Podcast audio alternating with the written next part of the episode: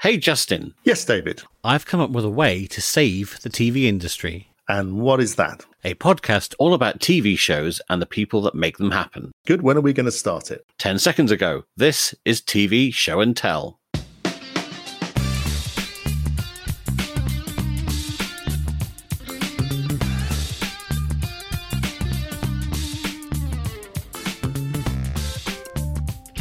Hello and welcome to TV Show and Tell, the show that likes to burn the midnight oil talking all things media, but maybe that's just because we can't afford the electric bill. I'm David Bodycombe, I'm a TV producer and games consultant from London. And I'm Justin Scroggie, and I'm known internationally as the Format Doctor. And in today's show, we've got a wonderful interview with one of the UK's top exec producers, Luke Shiach. It's a very honest and entertaining chat about the trials and tribulations of leading an entertainment production from idea to delivery. Our main topics of conversation today include the differences between TV and internet productions and discussion of what measures producers can take to save a failing reality show. Also, we're giving our fake and format feature a little bit of a rest, so stay tuned to the end of the show to see what our new feature is. But first, it's the news. And this is the start of a new season of TV Show and Tell. But obviously, you've been listening to Justin's report while he was out sunning himself in Cannes with uh, the high and mighty of the TV industry. Is there anything else do you want to report back from there? Well, funny you should say that, David. Yeah, there was one show that I I forgot to mention in my report, which is called Love is a Highway, um, which is a new dating show from Quebec. The French name is Coeur, get this right, Coeur du Trucker. I don't know. Seven years say, of French lessons are paying off. I don't know how to say trucker in French. uh, when the French yeah. trucker, yeah, Coeur du Trucker, I suppose it must be. Love is a Highway is a pun on a very on a popular Canadian song called Life is a Highway, which is used in countless commercials. And Coeur du Trucker is a pun on Coeur de Rocker. I suppose you say rocker, rocker, which is a popular French song. Anyway, mm. point of the show is it's basically Farmer Wants a Wife with trucks. Uh, so it's quite clever. So just as back in the day, Farmer Wants a Wife identified the fact that the business of being a farmer meant it was quite difficult to meet people and to form relationships and get married and have kids and whatever. This show is about people who drive trucks, lorry drivers, effectively, um, who spend their day in the cab on long hauls, are away from home for a long time, and mostly mixed with other truckers. So they've turned that into a dating reality show where they've got four truckers. So what they did was they put out an advert to, to get people to take part and they put the profiles of seven truckers online and asked people to write to them, basically saying, oh, you know, like they would, you know, and well, like you would a serial killer in jail, I'd say. exactly, exactly that. Yes, but sort of say, "Oh, you seem like a nice person." These these were these were men and women, right, and okay. and then they counted up the level of interest, and the four truckers that got the most interest came onto the show. I see. So there's no elimination process in the show. It follows these four truckers, cameras in their cabs as they crisscross the countryside, and basically at different stops, they meet various people, women or men, who have signed up to uh, see if they could be possible dates for the truckers. Some of them then join them in the cab and they go on to another stop or another couple of stops and whatever. And it's all very, you know, sweet and light-hearted and funny. And, you know, it's, a, it's also a glimpse into another world people really got behind it in Quebec. It was commissioned for a second series almost immediately the first episode went out. It has just been picked up by Banijay, oh. which is the, the biggest distribution conglomerate now. So they've picked it up and are shopping it around the world. That's one of those formats where getting the tone right is extremely important because on the face of it, like random truckers picking up women on the high on the highway that they've never met before it could sound like a very weird format at first but yeah i suppose it could but i think because of the the process by which everyone's chosen to take part which is very kind of explicit in the show And, you know, I think that kind of um, undercurrent is less true in big countries like Canada and the US and whatever, where, you know, trucking is part of life. And we've seen these truckers, you know, as heroes in kind of a, long running reality series like Ice, Ice Road Truckers and things mm. like that. So that I don't think it really has that. But anyway, the tone is very sweet and you end up really kind of gunning for these people to, uh, to um, find a match. Well, good news, Justin, because finally my seven year old son has got some use because he's going to be able to cook dinner for me finally. Uh-huh. Um, however, unfortunately, it will only be in virtual lands because it will be in Minecraft because the format Come Dine With Me is coming to the Minecraft metaverse. Uh-huh. Uh, so, uh, yes, you, you get together in a little lobby with your friends. You go to their different houses and they've even established uh, the process of you getting into a taxi and, and voting for each other as well. So uh, it's uh, a little quite strange. These I find these things like Roblox and Minecraft because you can play an awful lot in them and not spend any money whatsoever. In fact, the only time my my son's actually spent any money in Minecraft is when he's secretly gone behind my back and bought Roblox without me knowing it. And, I suspect that's probably about 90% of their income. So. yeah, probably um, isn't. We're talking about the age group though. So if you've got a Venn diagram, okay, so in, in one circle, you've got regular viewers have come dine with me. And then the other circle, you've got Minecrafters. How many people are in both circles? But yeah, my son would have no knowledge whatsoever of the Channel 4 format at all, no. Mm. I mean, you know, I did some digging to discover, you know, how, how numbers are very skewed in America. But according to the research from uh, PC Magazine, I think the average age of a Minecrafter in the US is 24. um, which I just uh, can't quite get my head around because I mean, at least half of them must be sort of between three and twelve. Mm. But yeah, that that was my only question of it. I mean, obviously they're looking to you know engage an entirely new audience, younger audience with the concept and all the rest of it. But there's got to be some brand recognition in the first place, surely, in order for those people to engage with it. So I wanted to mention a show which has recently launched on Amazon Freevee, or it used to be Freevee, it became Amazon Freevee, um, which is called Jury Duty. Now, as you know, I love these kind of pranky shows. This is billed as a mockumentary. So, ostensibly, it's following a guy called Ronald Gladden, young guy who gets called up for jury duty and he goes and he joins the jury for selection. He gets selected and he becomes part of a jury for a civil case. And the civil case is between the owner and an employer of a company called Cinnamon and Sparrow. And the case is all about a batch of unusable t shirts. Okay, so far, so relatively boring. However, the only person in this entire thing that is not an actor is James is Gladden. So he is completely mm-hmm. unaware that everybody involved with it is acting. Right. So he's basically in the middle of a 17 day prank as this case unfolds in court. And it is very, very funny. And things basically, obviously, lots of strange things happen in the course of it. One very clever thing is that they've brought in the actor James Marsden, who's you know pretty much an A-lister actor who's playing himself. So he's been yeah. called up for jury duty too, and is an absolute asshole throughout it. So he kind of parodies, you know, one point, you know, he tries to get himself recused because he says that as he's as he has such a public figure, he'd influenced the, uh, the, the trial, and the judge basically says he's never heard of him. And everybody everybody in the room agrees that none of them none of them have ever heard of him. So, uh, this poor guy, and he's the sweetest bloke. I mean, they set out to find a really nice, sweet guy. Um, and they try very hard, and I think quite successfully, to make it a joke with him rather than a joke on him completely. So all sorts of things happen. So there's a jury, there's a jury member called Tim, for example, who just keeps getting injured and is eventually has to be taken off the jury and replaced because he has a fall and injures himself too much to carry on. There's a couple of jurors who are, you know, basically getting the hots for each other. and managed to make it so that he kind of ends up being the go between between them. Um, mm-hmm.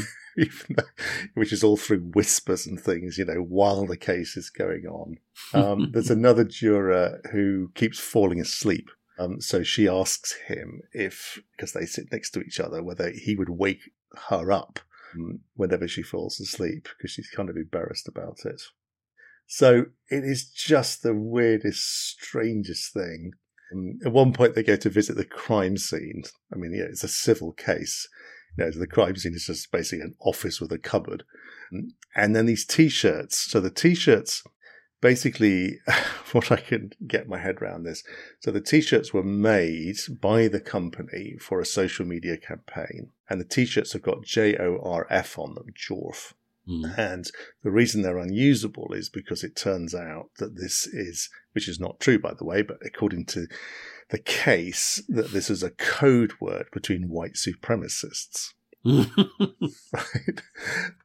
So one day, one of the jurors just turns up wearing one of these t-shirts, you know, which of course is entirely inappropriate for him to be wearing this unusable merchandise. And he's got it because he nicked it from the crime scene when they visited it. And so it goes on. So they, they just play this thing out and it's partly scripted, partly improvised. And it includes, you know, all the kind of scenes in the jury room. They go out for meals together as a jury. They were very clever that if things got too silly and they started to worry that he might kind of twig, they'd have just a really boring day. Right. And they just have, yeah, the defense or the prosecution just droning on the whole day just to kind of get him back in the zone. Um, mm.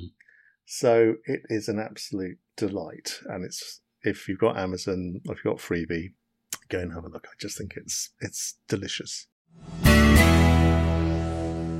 Today's special guest is Luke Shiach, who's been a series and exec producer for a wide range of comedy panel games, quizzes, and other formatted entertainment, including Sky Sports Quiz A League of Their Own, Celebability for ITV2, Al Murray's Great British Pub Quiz for Quest, and comedians giving lectures for Dave.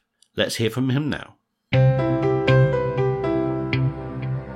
So, welcome to the show, Luke. Thank you very much. Thanks for having me. So, let's let's just start at the beginning. Did you always want to work in TV? No, I uh, I was a big film fan. So, my original plan was to try and conquer the film world.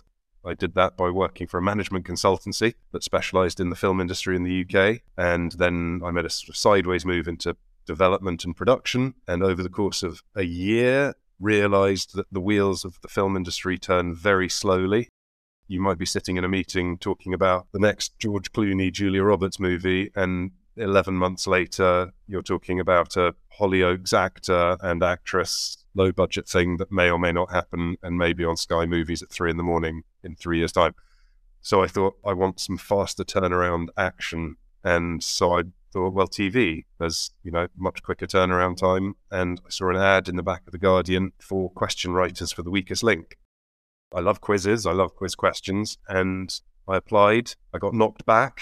And then about six weeks later, they came back to me saying, someone's left, there's a vacancy, would you still be interested? And I was. So hmm. I went into the BBC, joined the weakest link, which is quite a big sort of battery farm of question writing big team, and I loved it. I loved writing quiz questions. I loved the show, and then even better, very quickly when we finally sort of hit the studio after a long period of question writing and development, they always wanted two people from the team to sort of sit and write Anne Robinson's put downs, and that was that was my real calling card.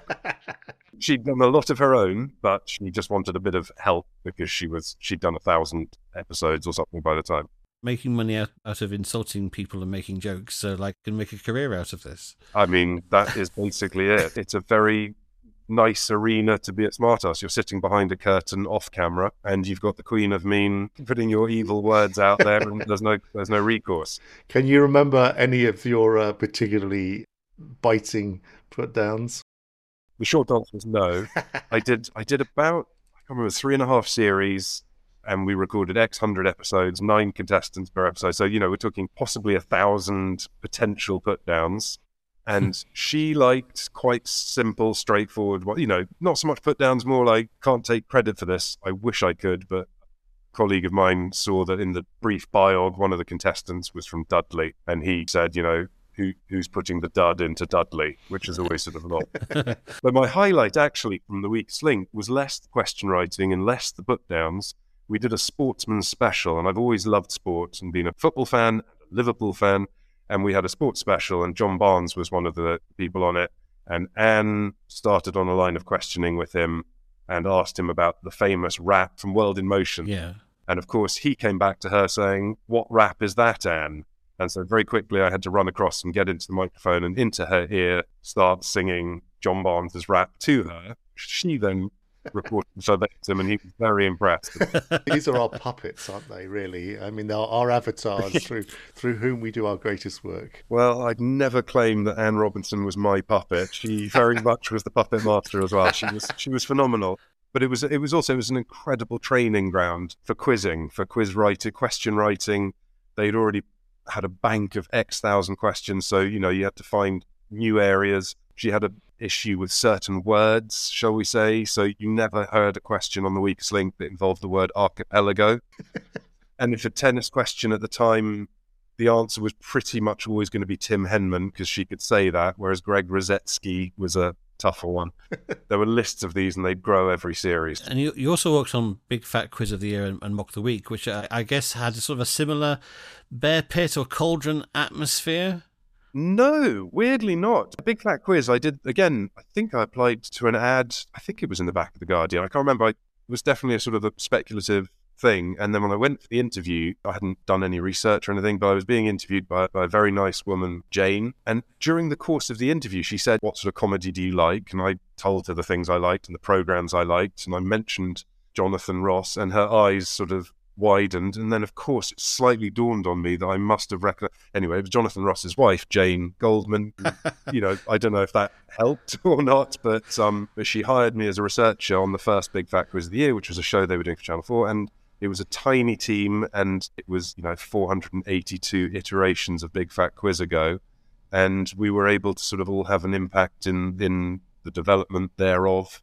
I remember being asked about, you know, title music and mm. title sequences. I was with one of the APs on the very first Mitchell Brook Primary School recreation of a story from the news, which has become a sort of signature item on it. The first record was about four and a half hours. They've not really come down since. Again, it was a great introduction into dark arts of comedy panel shows and uh, you get the best comedy out of people that might not otherwise provide it. Oh, do share, do share. What? Tell me, tell, tell us. You can't say that on this program and then not tell us some of the dark arts. Oh goodness.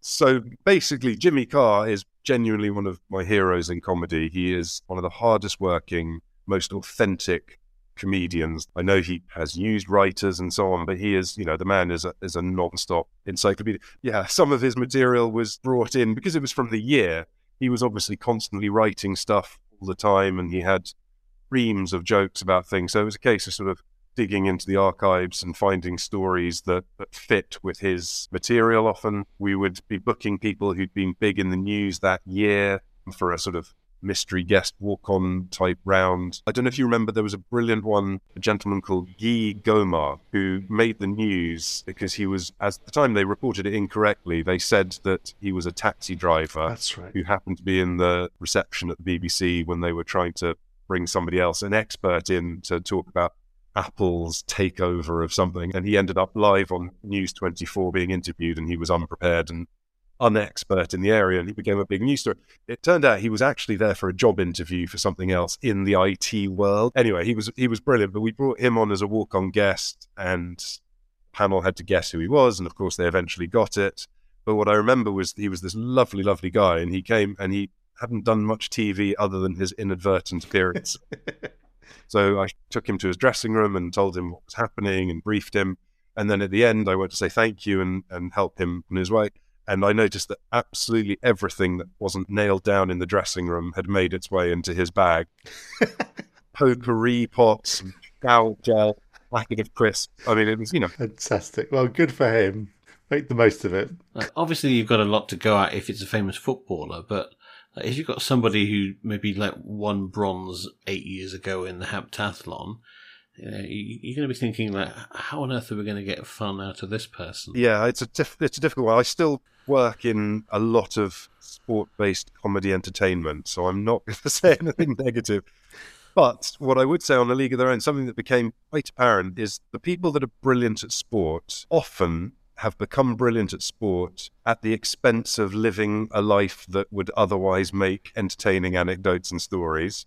You know, if you spend X hours a day not drinking, not partying, not, you know, going raving, whatever, and just running around a track or bench pressing my weight or whatever it may be, you often don't have as much to sort of naturally offer up on the comedy entertainment scene. Mm. So League of Their Own was brilliant. We obviously would work very hard at trying to find the funny angles and create situations where it brought the best out. What's amazing is that, you know, even the people that are the most dedicated sport, they've all they're all competitive and mm. can find the levers and throw something out there. I remember the first episode of League of Their Own I ever did had one of the coolest things I'd ever seen, which was brilliant. Freddie Flintoff, who is the exception to that rule about not having stuff to say. The man's amazing we had Jessica Ennis, now Jessica Ennis Hill, on the show. She'd just come from the 2012 Olympics, so she was the golden girl.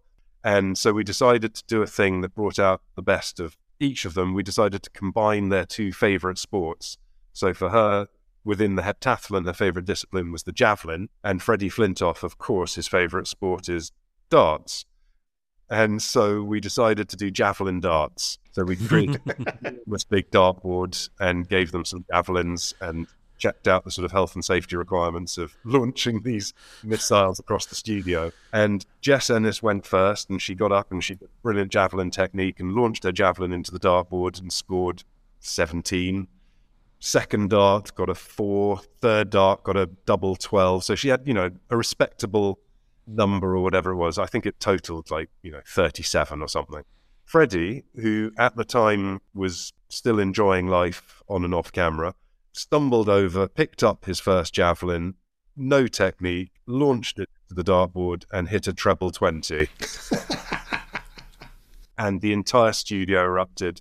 The gallery erupted. We all thought this was the most amazing. I still think it's the most amazing thing I've ever seen then we had a little worry behind. Are people going to think we faked this and it's edited? And then we just thought, you know what, go with it. It's Freddie. The coolest thing is, while 500 people cheered and celebrated at Elstree, Freddie just sort of put his arms up. I do this all the time. Walk back to his death. That's what we do on we did on League of Their Own. Right, right. I mean, yeah, I think I could slightly write introductions to things, and I can do questions and, and rounds, and but like those sort of like fluffy bits of business that link, let's say, some a couple of clips that you want to show. I wouldn't even know where to start with with that. What? How do you sort of generate ideas for those sort of like bits of VT? It's a good question. I mean, uh, well, VT, especially when it comes to sports, always raises the sort of thorny topic of, of rights and, mm. and cost and cost yeah, cost at the bottom of it all. But so you start from there. Can we use it, first of all? Another league of their own thing. The program was sort of founded on the basis that Sky had the rights to football, Premier League football, and they weren't maximizing it. You know, they showed the live games, but was there a way of doing something with it in entertainment? So CPL Productions made League of their own, pitched for it, got it. And so we'd always use the archive from Premier League where possible as a starting point.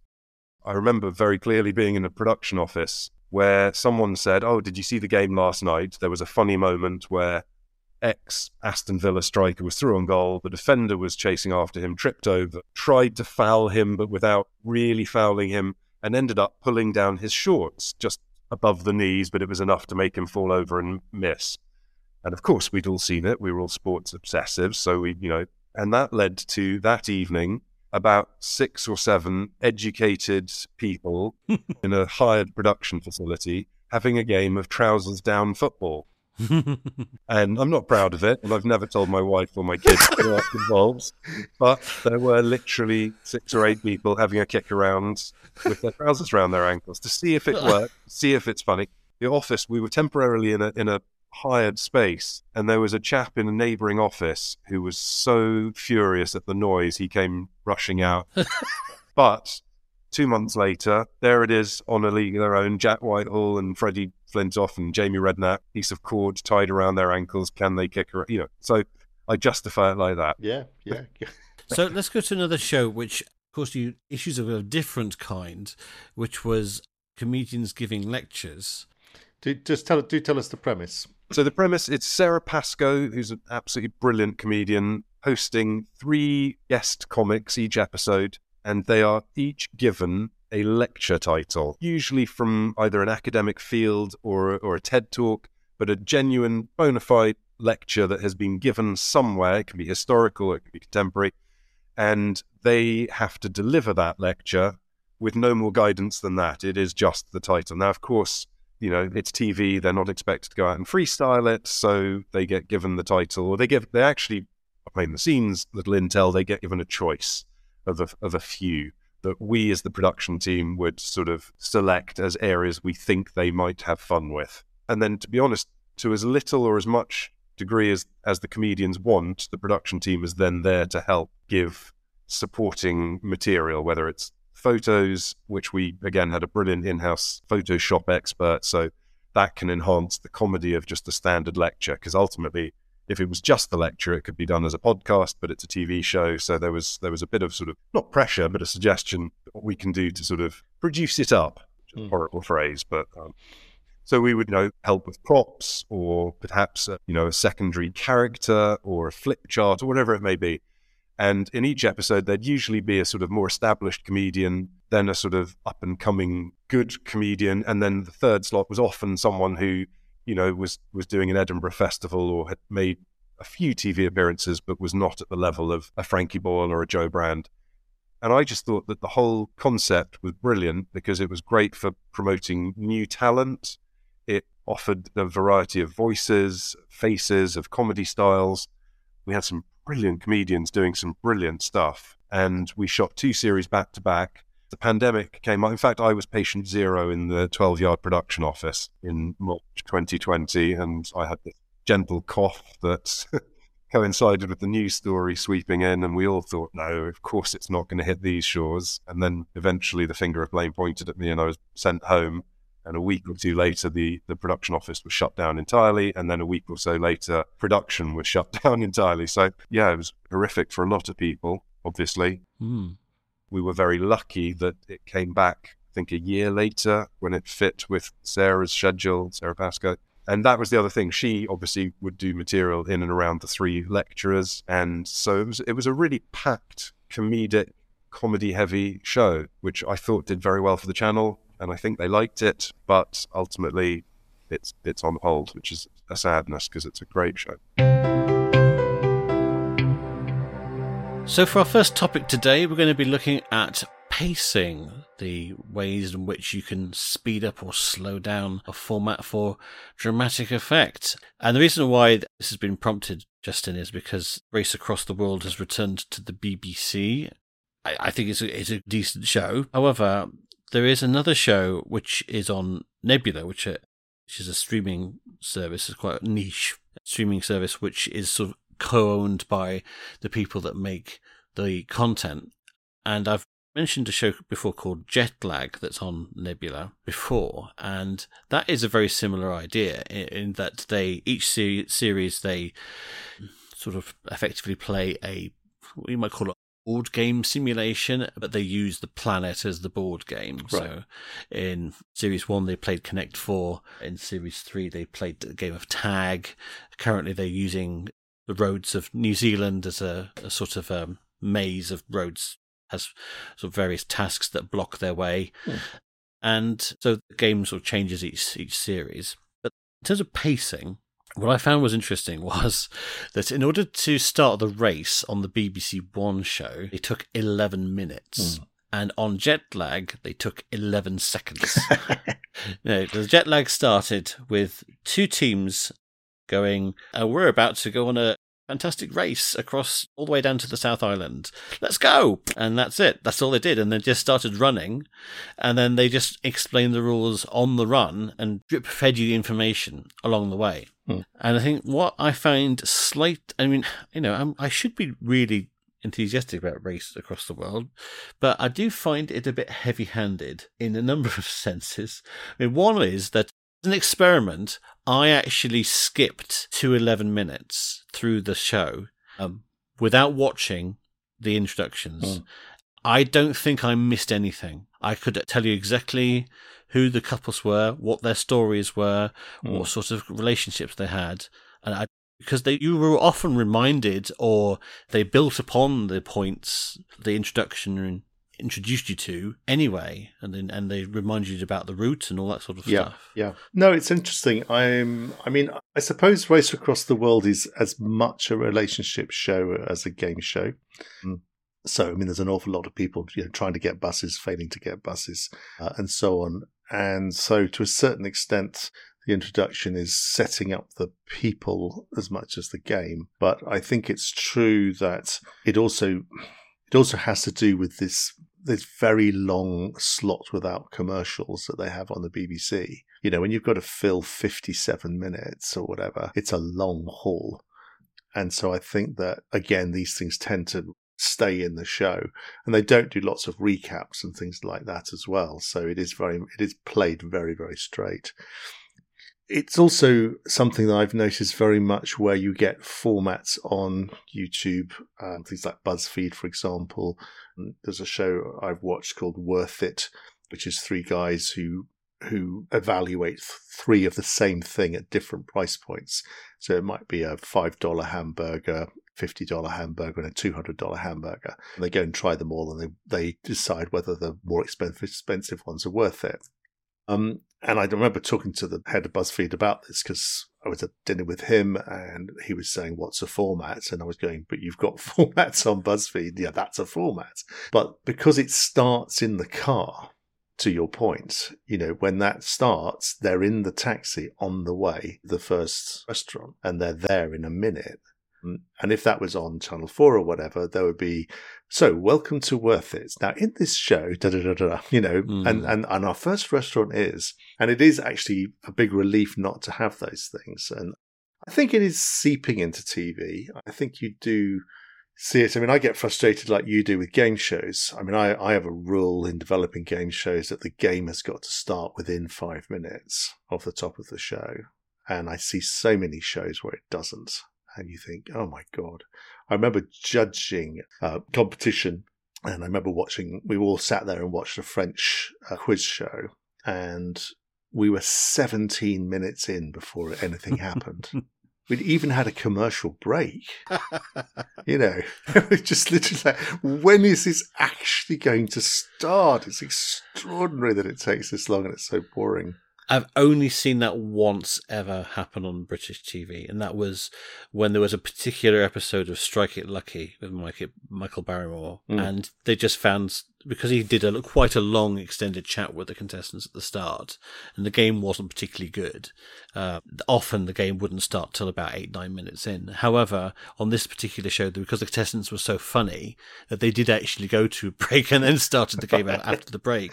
Yeah, um, well, I guess yeah, that show is as much about Barrymore, you know, clowning around than anything else. What I do find interesting is that you know, again, when you're developing a game, and you know this as well as I do, probably better, that, you know, the ideal rules of a game are such that they unfold, that the viewer can start with a very straight, short premise, and then it plays out, becomes apparent as you go along, so you don't have to explain all the beginning. And a good example of that might be Millionaire, which is here's one person, 12 questions, you know, four choices, off we go. But when it launched live on ITV, way back in the day, began with Chris Tarrant standing there explaining how the game worked. And it goes on and on and on.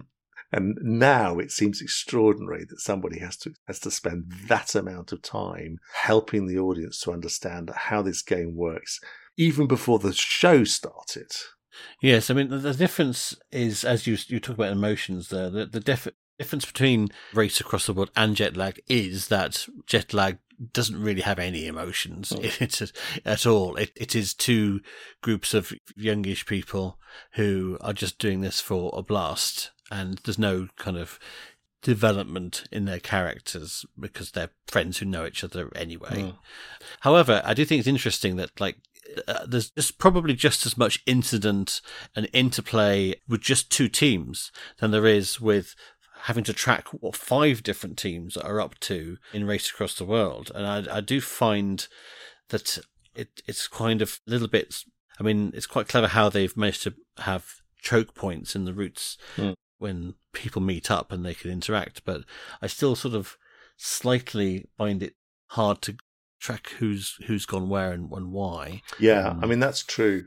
Generally speaking, I mean storytelling has speeded up in in most genres and on most channels, race across the world notwithstanding.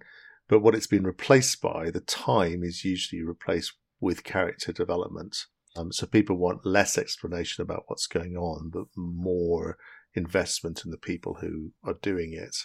And you see that in things like um, this time next year, for example, on, on ITV is a really good example of speeding up a makeover show by having somebody go through a door saying, you know, I wish I could lose 10 stone and coming back through a door um, a second later, you know, whether see whether they did it or not.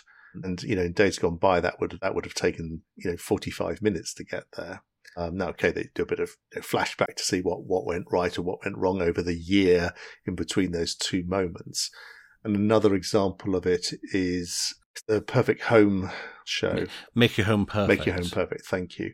So in that, you've got two architects who are competing to make over somebody's house, and they create a virtual version of it, and the the house owners walk through the virtual ver- virtual version, which builds around them with their VR helmets on. They choose one, and the architect does it for real. The point being that again, normally in a makeover show, the makeover reveal is only at the end, and the cleverness of that format isn't just the tech; it's actually bringing the makeover moment forwards to only a few minutes into an episode. So mm. that kind of speeding up of storytelling is is something that uh, we we see all over the place. And it's maybe not so much to do with pacing, but certainly with to do with tone.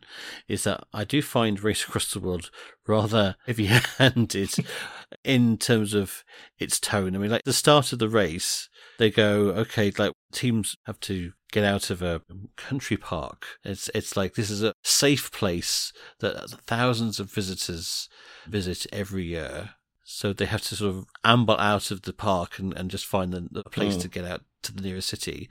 And already the soundtrack is going. I, I must I must agree with that. I mean, I you know, as you know, I spent a lot of time working in Canada, and I find it having watched the previous series, which was right, you know, going from the top of Latin America to the bottom, and starting off in a park in Canada.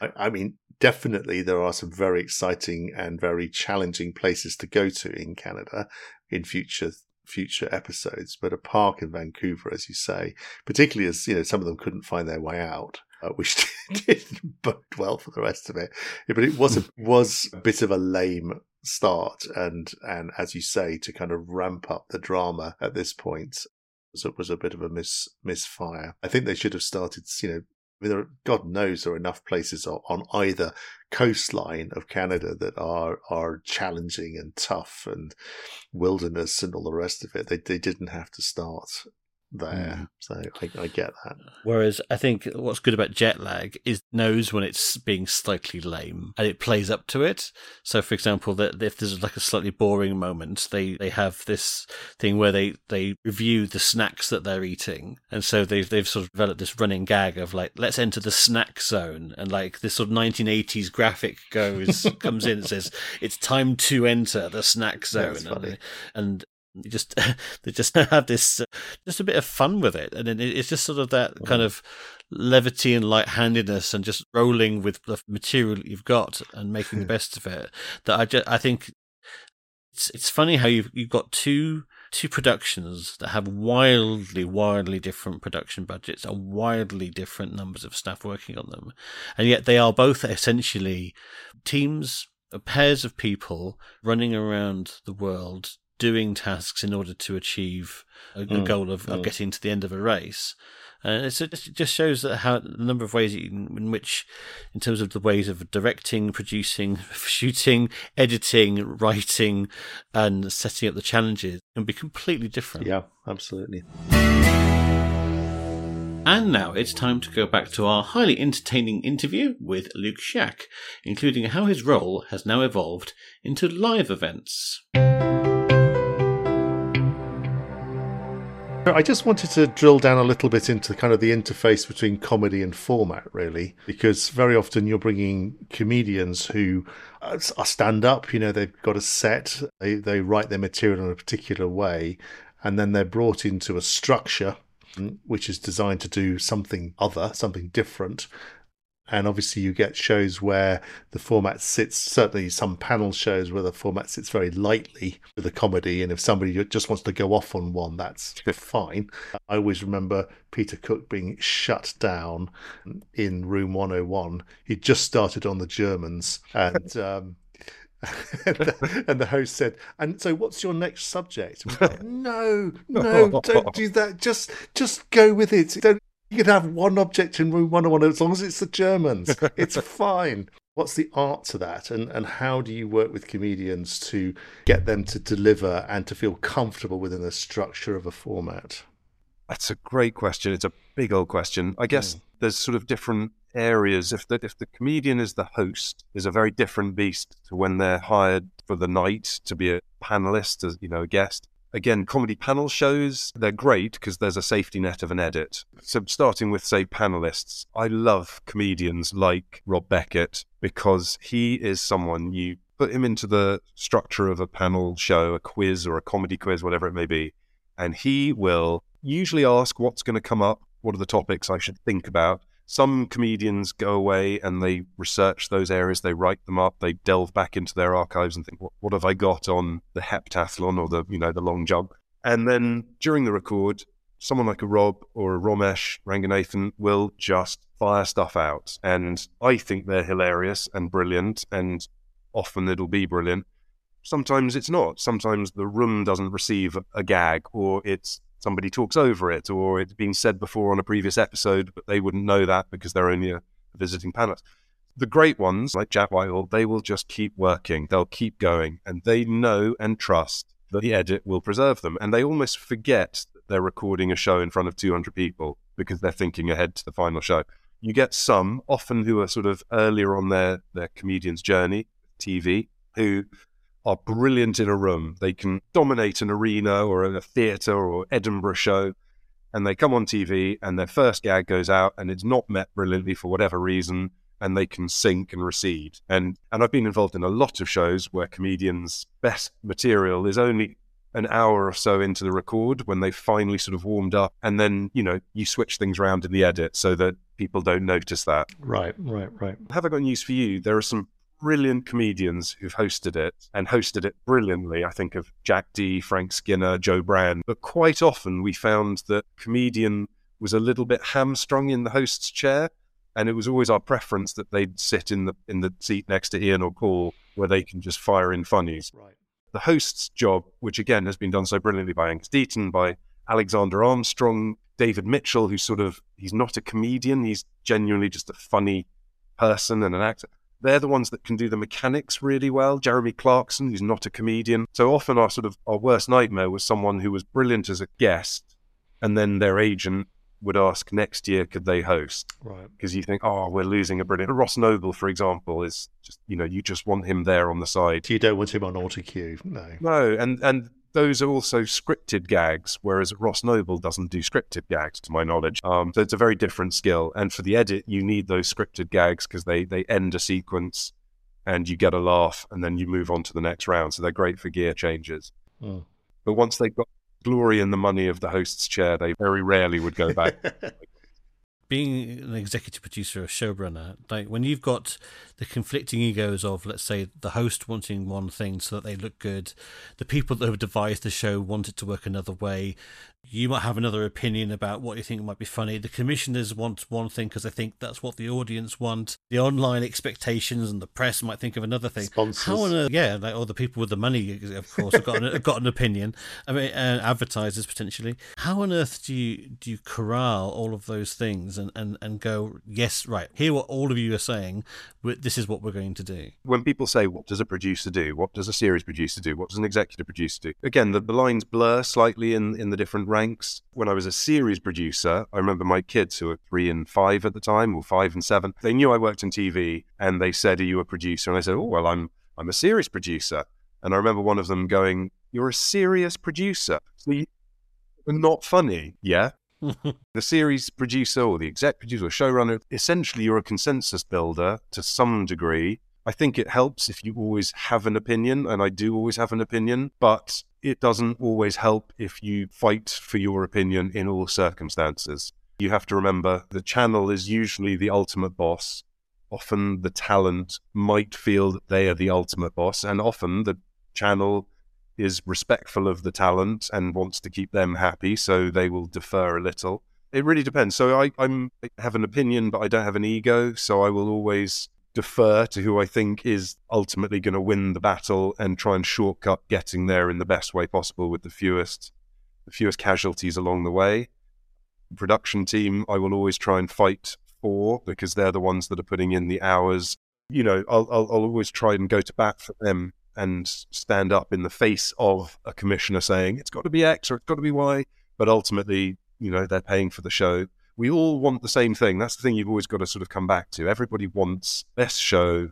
Some people want it for the least money. Some people want to make the most money out of it. Those are slightly different things. But um, I, for me, I always just sort of try and put the comedy at the forefront. What's you know, and I, I look back at my CV and I've made lots of shows that people could easily go, oh, that wasn't very funny Sure, it's not. There's a lot of factors, there's a lot of collaborators. That's why I never take all the credit when something goes well, because I'm certainly not going to take the blame when it hasn't. I've had hosts who I don't think are great or collaborative or funny. And that's unfortunate, but you might do it for a different reason. It might be that it's just a great slot. It's working with a great team or it's working on a channel that you haven't done before. So you'll take those hits. But equally, you work with people who are brilliant and lovely and funny, and the show might have a flaw in the format. I had a boss um, who asked me to executive produce my first show, and I said to him, "What does an executive producer do?" And he said, "Well, your main job is to keep the broadcaster away from the set." wow, there's quite a lot of truth in that as well. Yeah, I mean, again, it depends. I've had really good experiences with commissioners, and and I've had really bad ones. I did a quiz for a channel that hadn't done much in that area and they wanted to be involved in every single question mm. for every episode for a series of 20 plus shows which you know 100 odd questions per show was a lot of questions and we go back to you know the, the wastage and they had a very clear belief about what their audience was and what they wanted and whilst i completely respected that we didn't have the facility to fill the stocks with every question being about things that they thought their audience wanted to hear about. And I slightly thought, you know, if you broaden it, you might broaden your audience. um, it was a very sort of male skewing channel and show. So they rejected questions, you know, quiz questions, that perfectly good pub quiz questions about Madonna as being too female. Wow. You know, how much do you go to battle? The questions team were beleaguered and, and working all hours to try and deliver questions that were more male, but there's only so many questions about tractors and the Rolling Stones you can do. I think Madonna, Madonna's core fan base is male. I mean, I think I, I think I used those very words as well, Justin. I mean, but you know, they were the clients, they were the ones, and that was their role. They wanted to do that, and Mm. You know. Now, just finally, obviously, we've been talking about your TV career, and that also you mentioned earlier that you're a Liverpool supporter, and you've been able to put those two threads together most recently in a, an interesting way. I spent a lot of time not wanting to do anything in sport because it was my passion and my hobby, and I didn't want to cross the two worlds. But eventually, League of Their Own was an opportunity, and that sort of opened the door. And since then, I, I've jumped right through it and done Play to the Whistle for ITV, you know, broad sports comedy entertainment show. Back of the Net, which was for Amazon, where they wanted a show to go alongside their Premier League rights, which was Peter Crouch, Gabby Logan, and John Bishop. So I got to spend a lot of time with Peter Crouch, traveling the country for a segment on that called The Goat, where he interviewed the GOATs, the greatest of all time in the Premier League. So we went Liverpool, Newcastle, Manchester, everywhere, meeting some of my absolute heroes, people I've sworn at, you know, on the TV screen and that was fantastic. And and you know, Crouch is a true true gent and a, a, lovely man and very very funny. And that was a proper career high, getting to you know get on a train to Liverpool and meet Steven Gerrard with him and Shearer and all sorts. And then most recently, so I guess off the back of those and various other shows, I got a call from a current employer, Buzz 16, which is a company set up by Gary Neville, and they got a commission for an entertainment format, which is based on his. He he does a podcast for for a YouTube channel. So it's Gary Neville, Jamie Carragher, and Roy Keane, and people love hearing what these guys have to say about football and, and more. And so this is sort of a supersized version of that, where the podcast is now going on tour, and we have sold out enormous arenas in Liverpool and Dublin most recently. We've got one at Wembley Arena next week, and then Manchester in June. And while they're doing these four live shows, we have the three of them Roy Keane, Gary Neville, Jamie Carragher for two days in each city to film bespoke VTs. And then the show, which is going on Sky in the summer, will be a hybrid of the best bits of the live arena uh, chat and elements with the best bits of the VTs that we're filming in these places. It's, I hope a brilliant format. I think for sports fans, it's going to be a must. But obviously, the aim is to try and broaden it and make it more sort of entertainment skewing. So we've got various other celebrities and sports people joining them in the various cities. We get to go and do a bit of tourism in each place. We got them to visit Blarney Castle and kiss the Blarney Stone in Cork. we went to Roy's childhood home, to his childhood clubs. In Liverpool, we went to the Cavern Club. We went. We had a concert in the Cavern Club. Um, and what else did we do? We got them doing some stunts off. I don't know if I meant to tell you this, but maybe uh, they abseiled Jamie, Jamie Carragher and Roy, and sorry, Jamie Carragher and Gary Neville abseiling down the side of the new stand at Anfield. Wow, great fun! Real entertainment high points with Gary going past the Liverpool badge, saying all sorts of things that you shouldn't say. It's a massive show. Live show itself is enormous. You know, eight or nine thousand people paying serious money to see these guys talk. Mm. So there's an expectation there, and and that's quite sort of tense. That's a new string to the bow for me, anyway. Being in the gallery, being in the ear for our for our hosts, Kelly Cates, Josh Denzel, and then you know trying to make a live show run seamlessly, mm. whilst also in the back of my mind thinking, is this going to work? Yeah. Can we intercut this? What do we need? You can't do pickups in front of nine thousand people, and there's live music as well. We've got you know Dexys formerly Dexy's Midnight Runners coming on Tuesday on Wednesday to Wembley Arena, mm-hmm. and so on. So it's it's a big old thing. Brilliant. Well, that's fantastic. It's always a great pleasure spending time with you. Thank you. Likewise. and uh, so you'll be back for your show until later. But for now, Luke, thanks very much indeed. Thank you very much. Thank you. Thank you.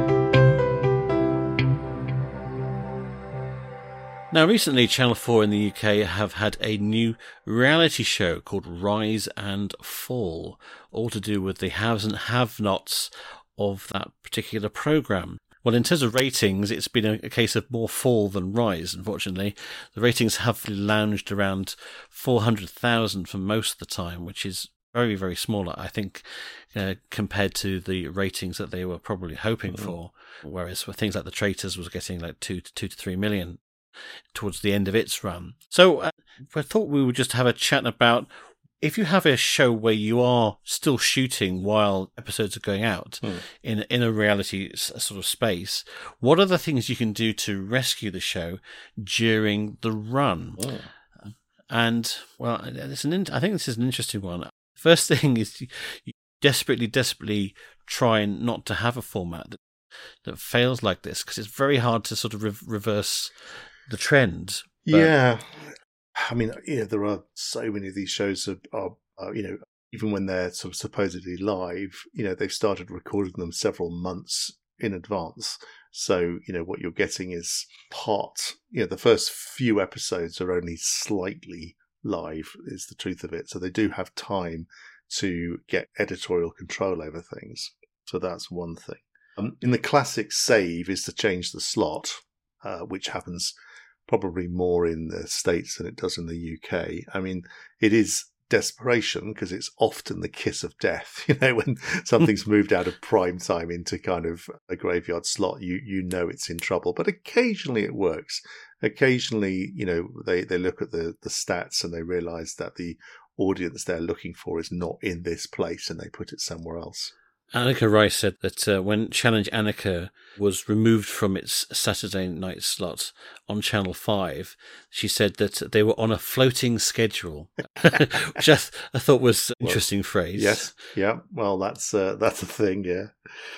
Talking of phrases, I remember being at a talk by the Norwegian producer of Survivor and he was talking about a particular episode where, for one reason or another, mostly to do with the casting, uh, the the series was just not taking off, and they were panicking because it had been a real banker for them for some time. So he said, uh, and so what we did was we brought on the sharks. I said, sorry, you did what? And he said, well, we had to introduce some sharks. so they had various games that place in the water on platforms and so on. And so they introduced some very tame sharks into the water uh, to to boost the ratings. And ever ever since then, in my brain, this problem has been how to bring on the sharks. I suppose like, if you don't have any sharks handy, then you can have human sharks by bringing on more controversial or edgier contestants to shake things up. Yes, I mean there's a kind of unexpected guest solution, isn't there? Really, uh, the one that springs to mind is the ever the continuing return of Louis Walsh who constantly got fired from the X Factor and constantly returned. But the most the most famous one, which you know one has to question exactly what was going on here, was I think it was season four of the X Factor, two thousand and seven, and Louis had been fired. They'd had a big row, and he and Simon had fallen out. And they had Brian Friedman in his seat. And after, the, I think, the first audition round, Simon was missing from the desk and was like, Where's Simon? Simon has gone to find Louis to see if he can persuade him on camera to come back. Uh, and he surprises Louis, and Louis says, Oh, go on then. And Louis is back on the show. so that was a quite a unique way to um, to try and save the show, which was which was struggling after a few episodes. But like PR stunts and using the newspapers to mm. help you and leaking stories of things that you know have happened but have not hit the airwaves yet. Yeah. Is an is is one way in which things like Big Brother have built up audiences in the past. Yeah, yeah. I mean, you know, but the question is, is whether they were whether they were anticipating the fact that they were going to be in trouble or whether they were just going to do this anyway. Another thing that sometimes gets used is the, is the double elimination, where you where you you, know, you you basically have to raise the stakes to try and get people to tune in and get interested. Of course, what often happens with a double elimination is that you lose you lose an episode. mm. Effectively, if if you're going to stick to your maths. Well, or you lose the entertaining but not very good contestant. It's true. Yes, that is absolutely true. So sometimes that can that can benefit you. I think my my best example of this is how to rescue a failing reality show is to pray. Okay, so Donald Trump, while he was still president, attended the nas- annual national prayer breakfast. And normally, I think presidents are supposed to pray for world peace. yeah. Right. Okay. Okay. I, I can see what's coming here. Yes. but Trump decided to pray for The Apprentice, um, and it's and particularly pray for Arnold Schwarzenegger, who he claimed was absolutely sinking his show. And so he, he led a prayer for that, as only he could do. So if in doubt, pray. Dear God, can I have some ratings, please? well, I mean, it's one way of doing it. I mean, interesting about Rise and Fall is, mm. I mean, I, haven't been watching it myself, but it's um, I, I've been interested in the exasperation of the people who have been watching it, boggled by how slow the twists have been brought out in mm. terms mm. of the whole show is about the people live in luxury or yeah. work hard downstairs. It's like an upstairs downstairs thing, and the the rate at which people have been going up or going down, or the way at which the game has developed has been glacially slow. Mm. And things that people thought would be established in show one or show one and two haven't happened until maybe the second week. Mm.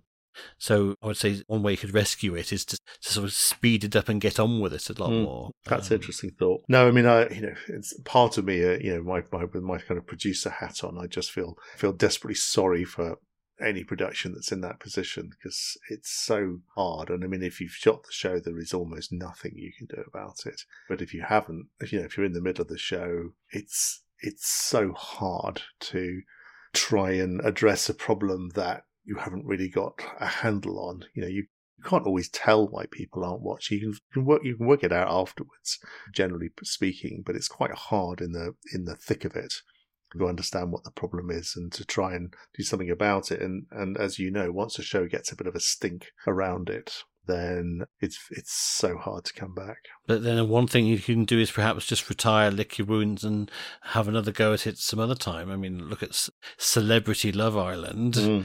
which was sort of seen as a bit of a weak flop, and then went away for a few years, brought back as Love Island proper, and it's been a massive success ever mm. since. About timing, I mean, th- this show, you know, is being compared to Traitors at every level and one wonders what the reaction to it would be if Traitors hadn't happened.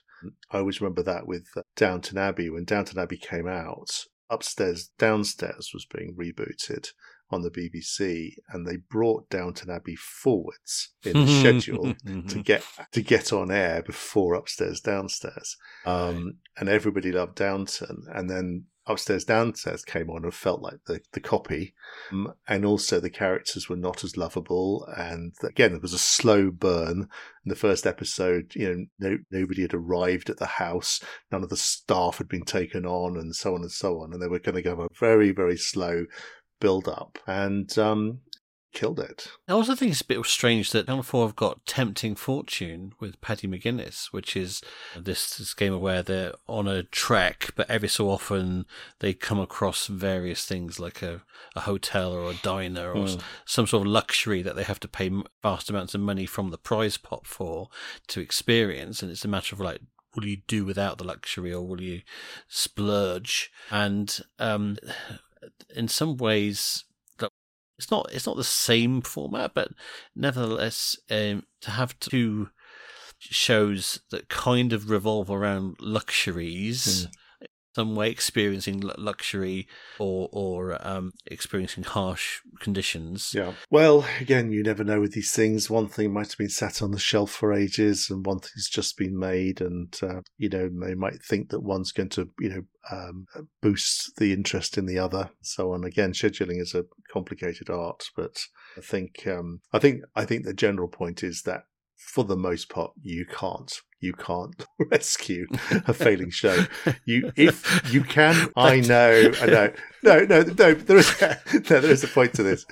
But uh, you know, if you can limp on to the end of a series, you can sometimes rescue it in series two. If they give you a season two and you hmm. have a chance to uh, to revisit it, then it is possible. And we're back here with Luke Shiach, and I'm wondering, Luke, if your show and tell is going to be anything football related. No.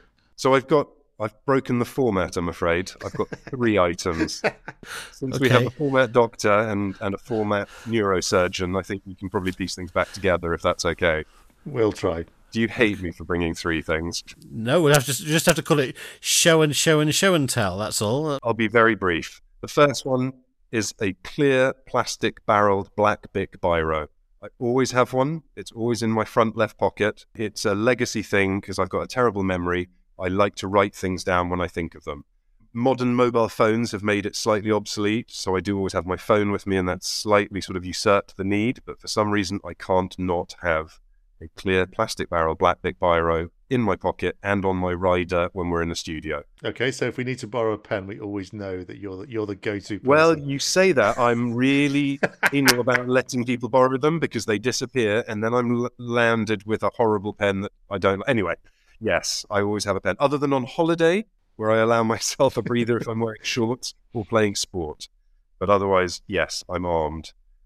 The second object is my scooter, I, a moped scooter. I use it for travel. I'm a freelancer, so I'm always in a different company, different place, different studio, and it's it allows me thinking time, and it's when I do a lot of my best thinking and processing. It doesn't allow me to stop and write things down with my black Bic biro, which is annoying. So I have to hold on to them. But it, I find that the process of being away from people, away from noise, away from music, away from everything, is when I do my best thinking.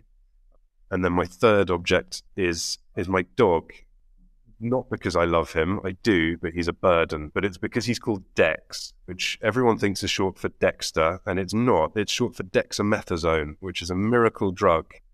My daughter, when she was very little, was very ill. She had to take dexamethasone, and it had the knock on effect of knocking out her immune system, which meant we weren't allowed to have a dog or allow her near pets.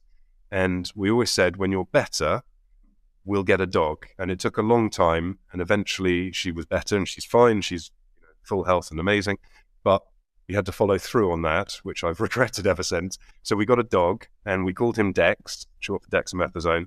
But what it reminds me of is that when she was really, really, really ill and, you know, in Great Ormond Street and we were there sort of taking turns, my wife and I, overnights and so on, that was sort of depth of reality of life and you'd roll out of a hospital bed at 6 a.m., have a shower, and get to work. And two hours after being in Great Ormond Street, surrounded by dark reality, you were seeing if Jamie Redknapp could have a teaspoonful of cinnamon and whether that was funny. And some, and it was. we nearly killed him, but he did it, and so on. And so I would roll from this really weird, sort of horrible, mm. morbid area into the lightness of comedy entertainment and surrounded by people who had no idea what was going on at the time in my own life. And of course, I'd never bring it into that. But there was one other writer who had a similar situation going on, and we sort of would find a corner and we'd hold each other and think, you know, God, is this mad that there's real life and real death going on? And we're just making light entertainment where, you know, will Freddie Flintoff shoot wasabi out of his nose when he has a sort of loaded sushi roll for a challenge? Mm. And I remember the writer said to me, he said, Yeah, but the thing you've got to remember is, whilst it might seem frivolous and we're doing this light entertainment nonsense, the doctors and nurses who are keeping our loved ones alive are coming home and they want to put their feet up and they want to be entertained. And it's genuinely that that sticks, sticks, sticks with me that makes me feel okay about what it is that I do every day, because it is entertainment.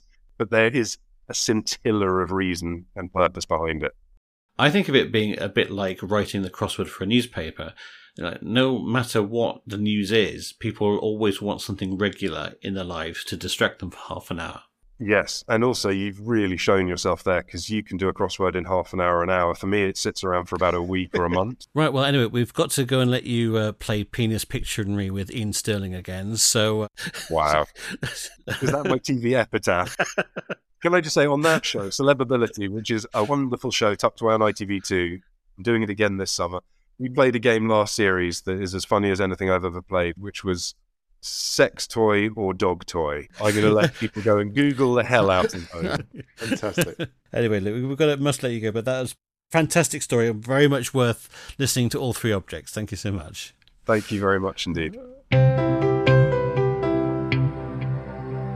Right, Justin, I'm going to launch something on you now. Okay. As this is the start of a new season, I thought we'd shake things up a bit and not rest on our laurels. So I'm going to try out a new game for the end of the show.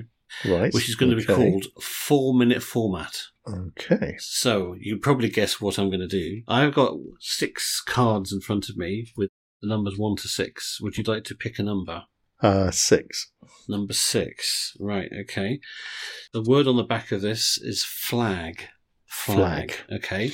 So the challenge we've got to do is basically a hyper turbo development session. We've got four minutes to come up with a one log line description for a format, but we've only got four minutes to develop the format for it.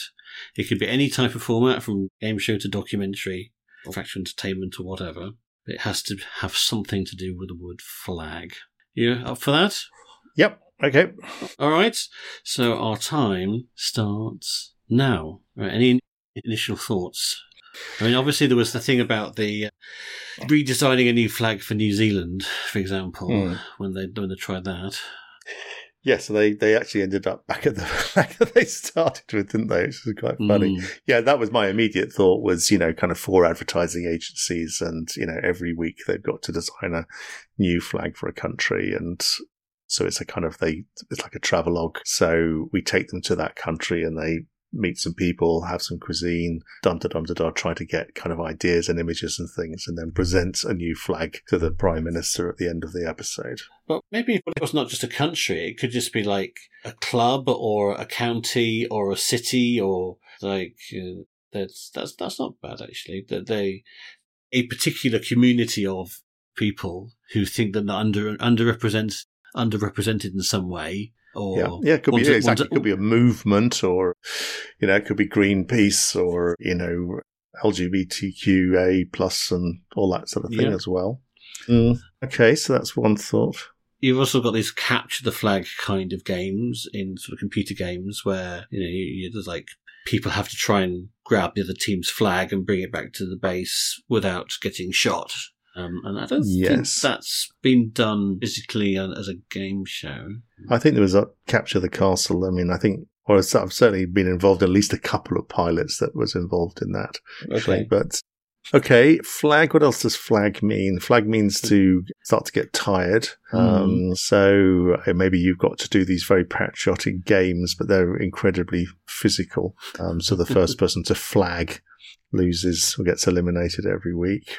Or I was just thinking about making a really, really big flag. So the challenge might be to recreate Australia's biggest flag and, and like get as many like you know blue tablecloths and and and and whatever and lay them out in the middle of the desert to try and well massive... I mean pa- Paris Olympics I mean you know they created this massive massive flag to to using the Eiffel Tower as a as a flagstaff um, which was meant to be kind of live, and they actually had to sort of do it uh, pre-recorded um, because, as you can imagine, it was extremely large. Mm. So there has been a giant flag. But yes, I like the idea of the kind of quilting, sort of, uh, you know, joining together all these small quilts into one giant one. So that could be fun. It could be like like a, I'm not sure that I think there might just be an awful lot of knitting for the first first 43 minutes of the show and then three two minutes of flying the flag. Flying the flag.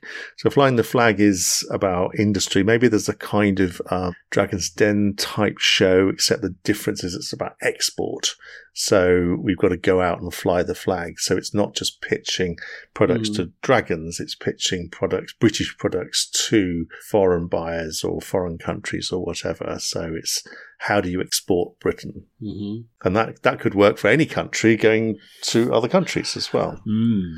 Who uh, owns these incredibly good ideas, David, that we're coming out with? That's what scares well, me. Is yeah, I know. I know we've got it, evidence. It, we've got evidence right here, right now, that this is where it was born. But even well, so, well, there we are. Well, the time's up, unfortunately. So well, we have to sort of somehow summarise that in, into one line. I think uh, I think "Flying the Flag" is the best title. I think that's a very good title. Okay. But I, I don't know. I I feel the one about exporting British products, the challenge, some kind of yeah, some kind of like a bit more like Apprentice, I suppose, but some kind of challenge format where yeah, it's a group of maybe products that are well known in one country um, and then challenge is for them to go out to other countries and, and, and see if the other people will, will buy them. Okay, so we need a, a log line or a strap line for flying the flag. Um, well, we, what we've got, we've got. This is about Brits pitching pitching products to foreign buyers. Long radio silence. Yeah, well, this this is what editing is for. um, Seven British businesses are challenged to export their unique local products and services abroad to fly the flag for British exports. Something like that. That's the basic concept. It needs work, but the actual core of the concept is, is probably mm. there. You can fill in the dots from there. Anyway, that's not bad for four minutes work. it's like, sure. jolly good. Well, that was quite fun. I'm, I'm, the difference is that I feel much more stressed at the end of that than, than I do. Yeah, uh, but, would, to... but would you like to be stressed now doing it, or would you like to be stressed beforehand trying to think up of, of fake formats? That is very true. And uh, what what listeners don't know is the four and a half hour edit, four and a half hour gap of, of uh, which we edited out in the course of that. Okay. Well, we'll have another go at one of the other words another time. But Marvelous. that's it for this time. If uh, you'd like to contact the show, you can tweet us at TV Show Podcast, or you can email us contact at tvshowandtell.com. But until next time, I've been David Bodycombe. And I've been Justin Scroggie. And this has been TV Show and Tell.